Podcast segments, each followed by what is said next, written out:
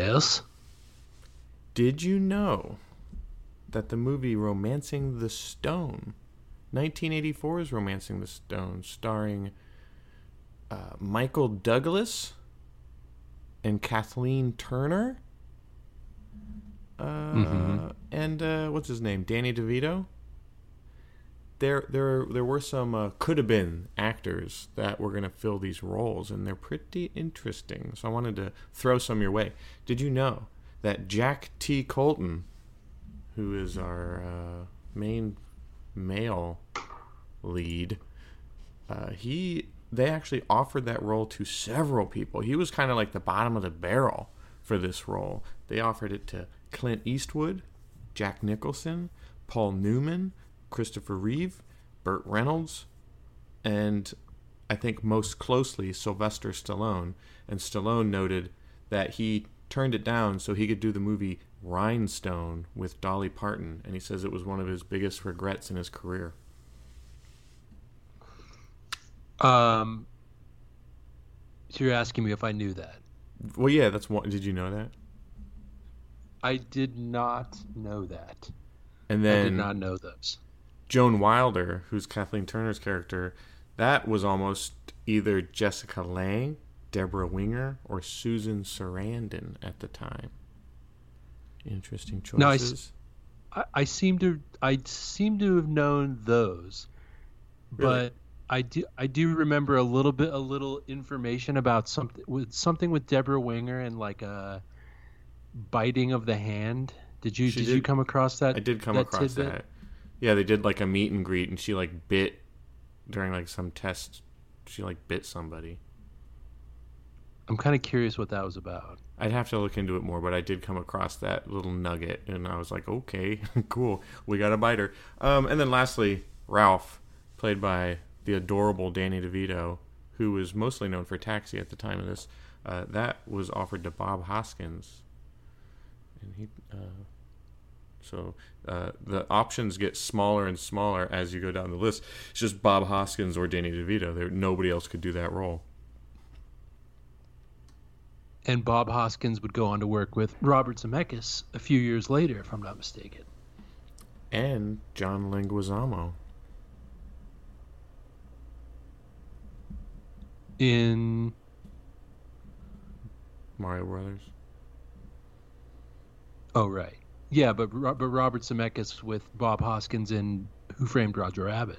Well, yeah, I just wanted to remind you of Mario Brothers, Mario Bros. Thank you, thank you. Uh, but that's it. That's all I got. Good I just one. thought it was a Good. little some fun facts. Well, similarly, Jason Fury. Huh? Did you did you know that?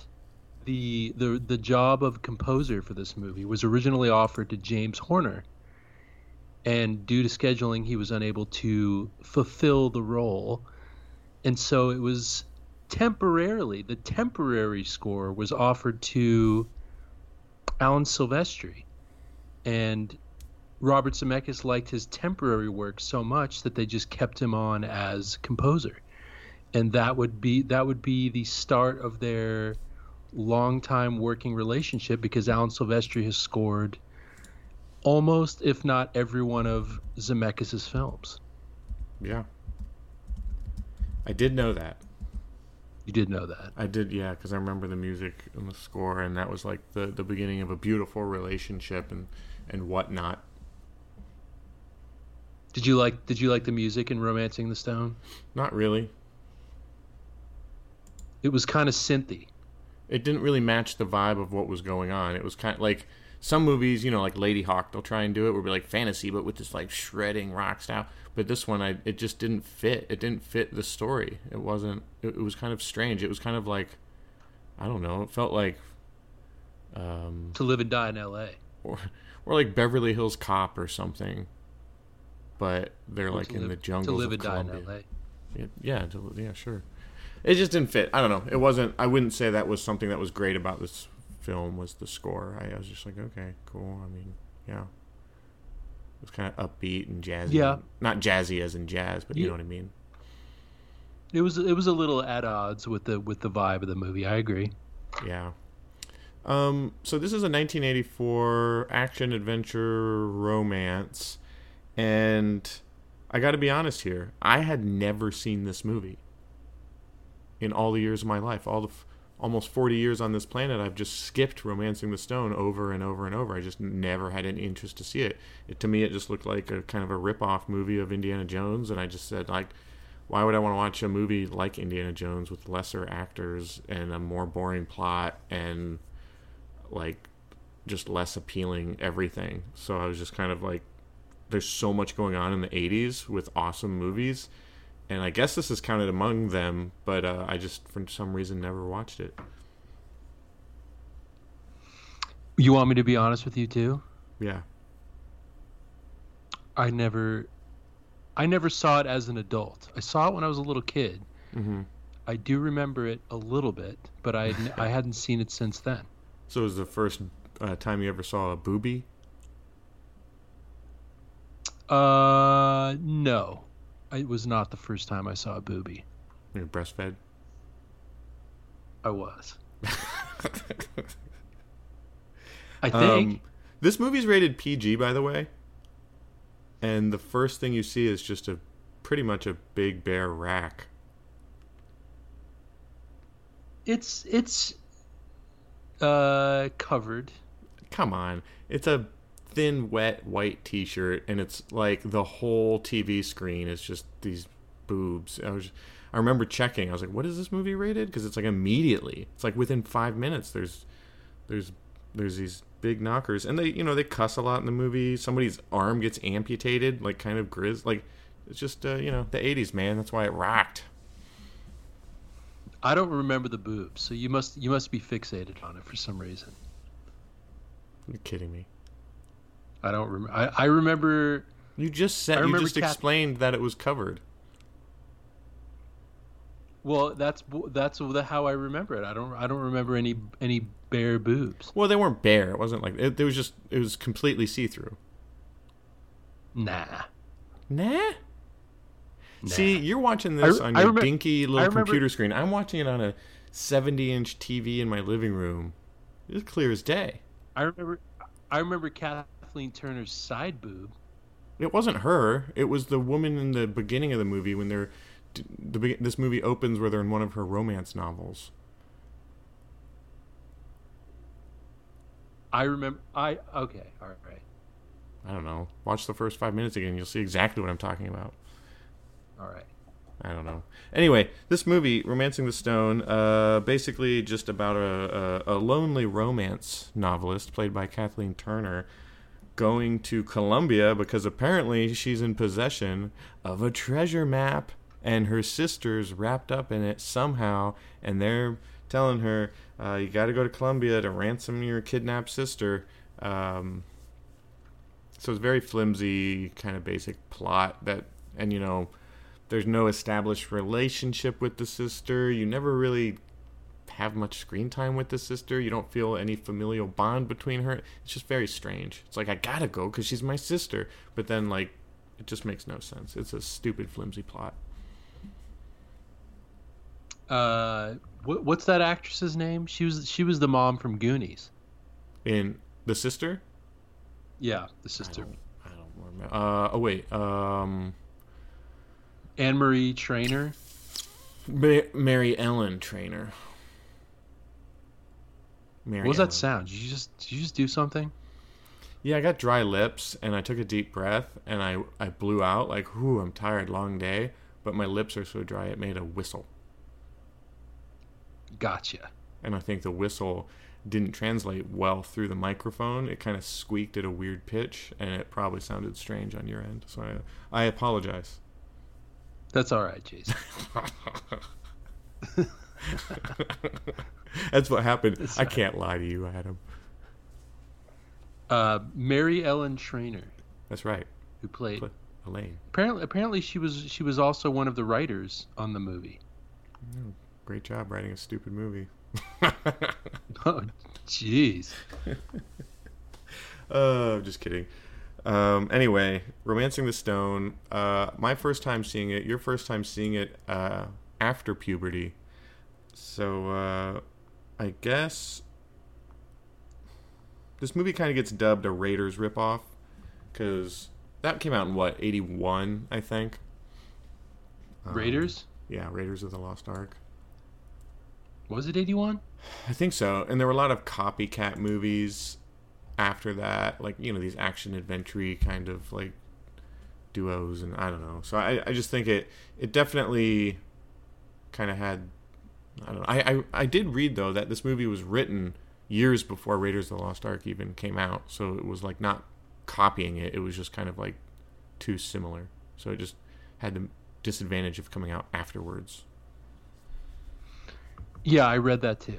Um, While well, they were busy it, trying to it, get it, every actor but Michael Douglas to be in this movie, uh, they wasted five years, and then Raiders came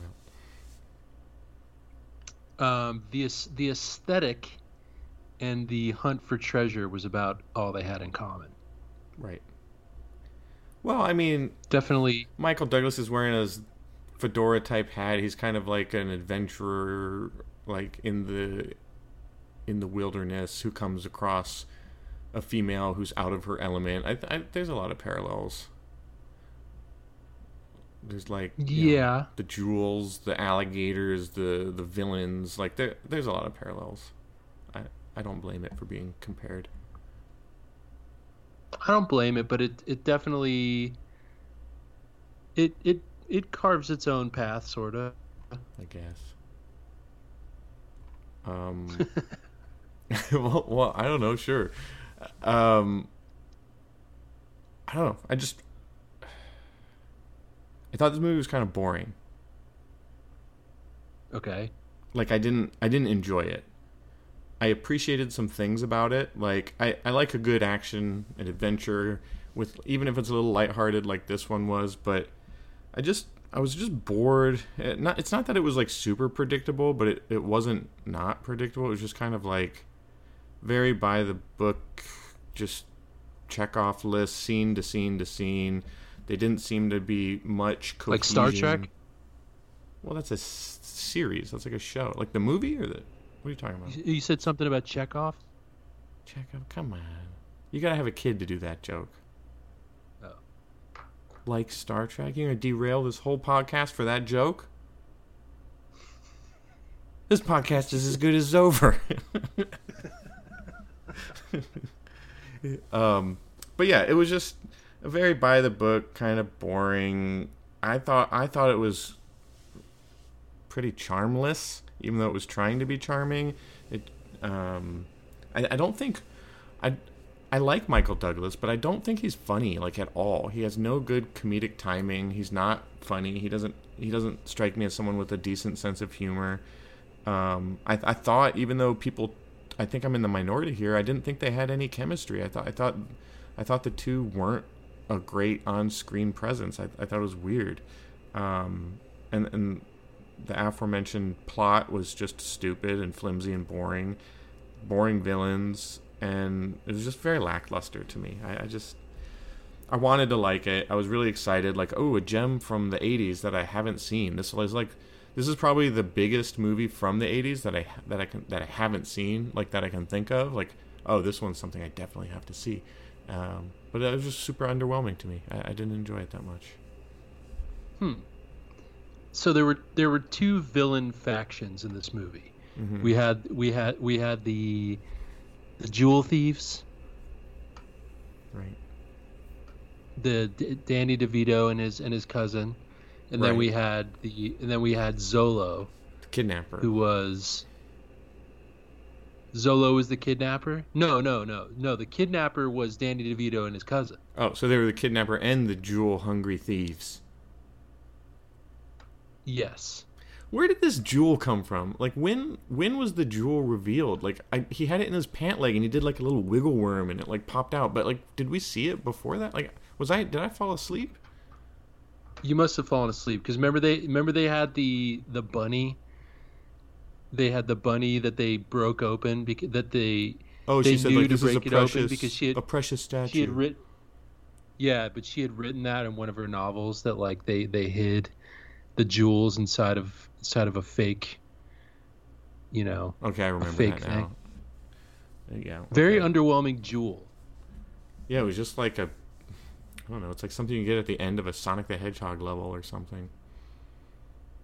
Just a green... Just a big green... Green... Fake-ass-looking plastic piece of shit. Yeah, not a good Jewel. Um, I liked I liked the mustaches in this movie.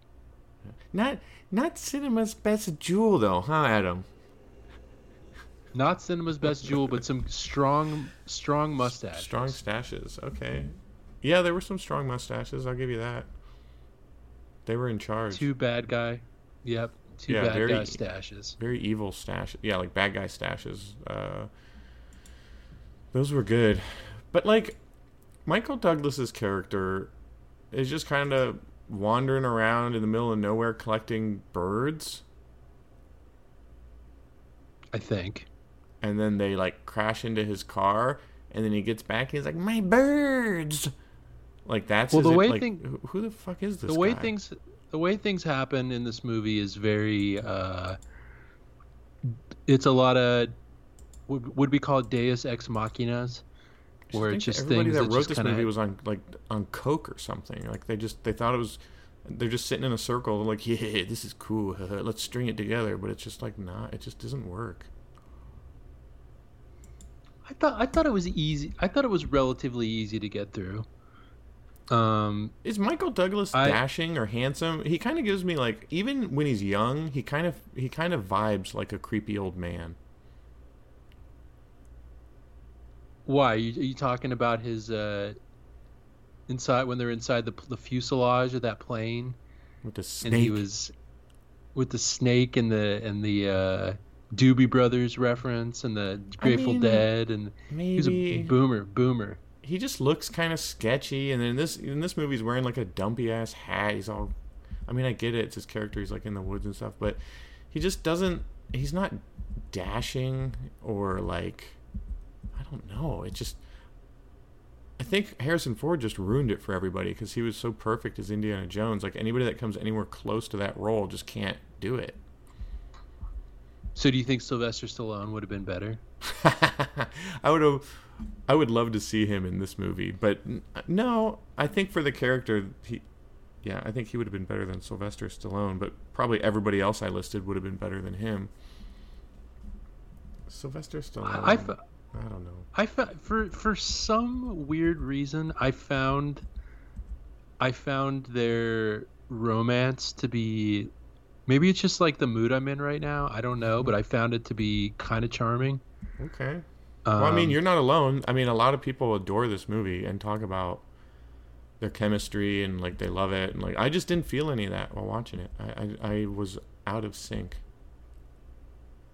Yeah, I I can I can understand. I ever just for some reason it hit me in a way where I was like, oh, she found her guy. She found her her. Uh, you know.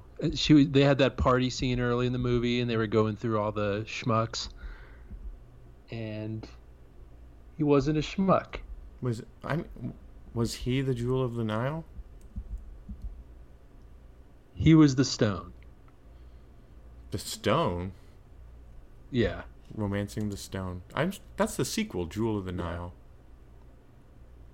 Right. You know why I said that? I'm scrolling through IMDb right now, and I just passed Jewel of the Nile, the sequel. Have you seen the sequel? I did not. Are you going to watch it after seeing Romancing the Stone?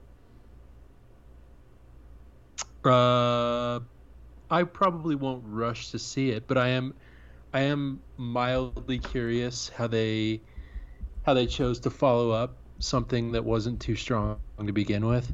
I mean, it's not it's not great. It's not a great yeah. movie, right. But I don't know. I just I kind of liked the. Um, it was easy. Kathleen Turner. Kath. It's easy. Kathleen Turner.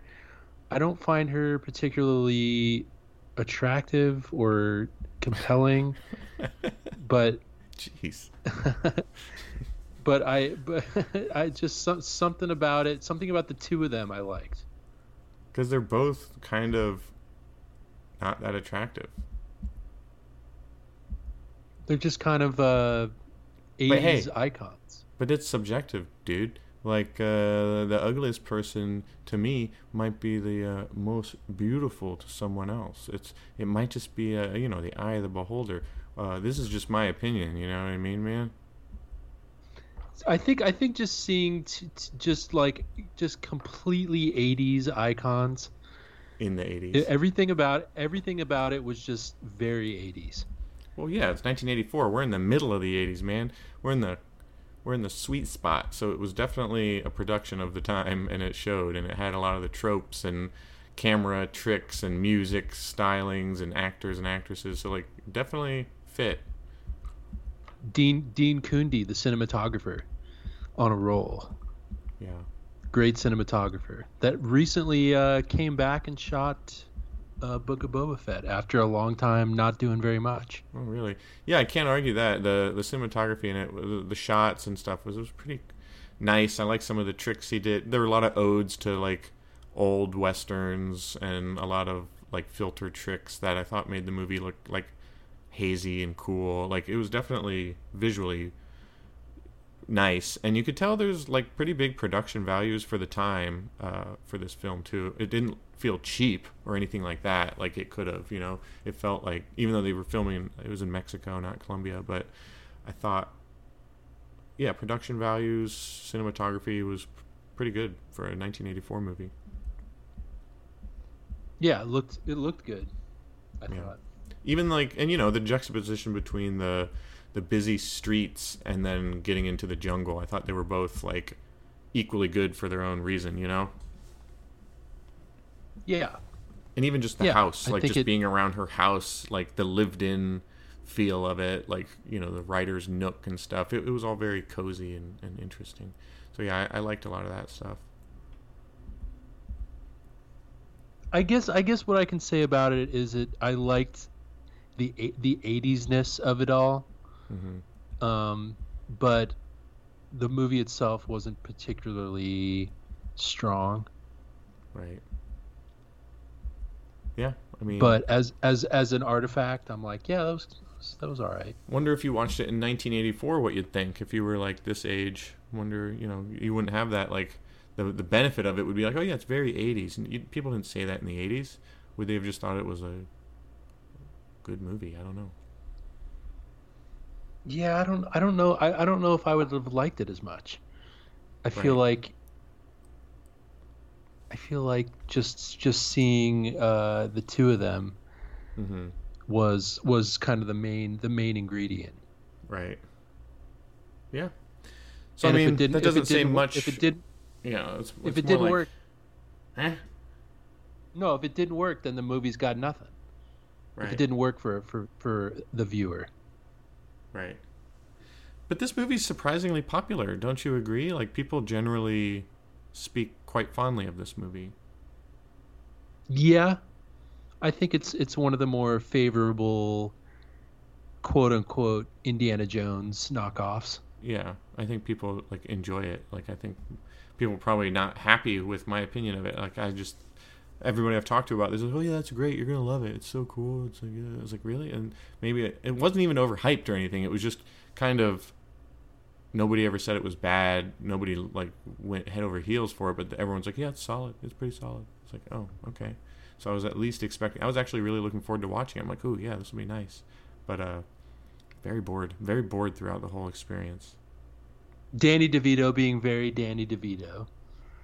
Yeah, but I mean, he was just Taxi mostly at this point. Like, he didn't do much before nineteen eighty-four that I not, I don't think. So it's kind of interesting to see him do this kind of role. Did you notice the fake rocks? The squishy rocks? Yeah, did you notice the squishy rocks? It was when he was like climbing and hit the side of the wall and tried to grab yeah, on. Yeah. It was squished. I know. I did was, notice that. It it was so uh, it was so like. It so obvious. It definitely bothered me quite a bit. He's like, oh, I was like, oh man, all these rocks are just like, it's like they're at a gymboree or something. It's just like a playground. I mean, I, I get it, they have to do that, but it was it was cheap looking. Squishy rocks. It was. It's funny that you noticed that too. Totally, I totally noticed. I was yeah. I was looking. I was trying to see if that was in, like, goofs. You know, in in like listed as like a major goof. No, I think it just kind of, you know, back then you're watching it on these little boob tubes, like these small T V screens, you know, like after it's out of theaters, a V H S tape on a crappy T V, you might not even notice. Uh, I was watching on my crappy little computer and I noticed. Still, so you didn't notice the nearly nude female, but you noticed the squishy rocks. Exactly. That's so you. That's yeah, good. I definitely noticed those rocks. Very observant. Yeah. Okay. Well, I wish I could talk more about it. Like the act, there wasn't really great action. It was just kind of mindless. The car chases weren't. I mean, they were like. I did appreciate like the authentic. You know, it was like there's no C G anywhere in sight. It's refreshing this day and age to just watch a movie that's like filmed with real stuff. Um, but yeah, I can't. I can't really think of much else to talk about that that I haven't said already. Um, you know, Robert. What was it? What was? Hmm? Robert Zemeckis. I was just saying his. I mean. This is like right before Back to the Future, I think, like a year. So he, he shot to the moon. Well, Re- one one might say that Back to the Future only happened because this movie did really well. Right. Gave him a shot. Like, oh, what do you got next? You know, like if this movie... Yeah, because I think it, it was received quite well even in the in the release original release, right? And I get, yeah, and I guess it... it, it screened and the the execs were were nervous about it, and I guess he was at the time he was attached to Cocoon. Oh, Ron Howard got that. Ron Howard got that, but he was he was let go from Cocoon because they thought this was going to flop. Okay, well, I I mean, sure, like I would have thought it might be a flop at the time. Yeah. Cocoon. Um, now that's not a flop. That movie's great. Good movie. Good movie. Yeah. Cocoon. Um, I gotta rewatch that one. That movie's so fun and cool.